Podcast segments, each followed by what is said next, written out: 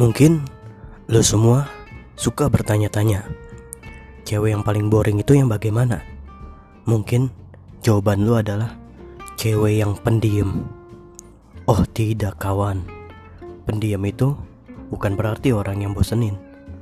Mungkin aja lo belum kenal dia lebih lanjut, atau juga sebenarnya dia adalah orang yang introvert. Jadi lo harus lebih dalam untuk mengenal dia.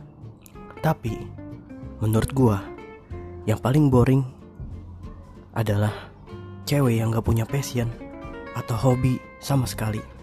Bahkan di usianya yang sudah menginjak kepala 20 ke atas masih juga belum menemukan passion dan hobinya. Oh my god. Kalau lu tanya nih ke dia, apa hobinya?